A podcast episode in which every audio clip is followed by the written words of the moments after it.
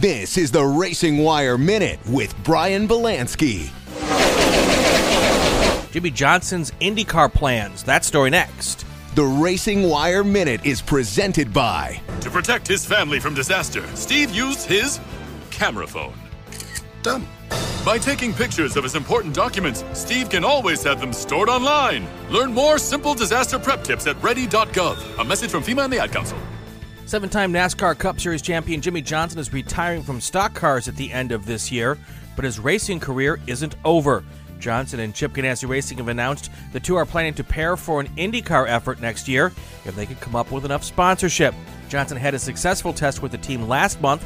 The plan is for him to race all the road and street courses next year and in 2022. If the deals come together, Ganassi would be adding a fourth car to the team to make it all happen.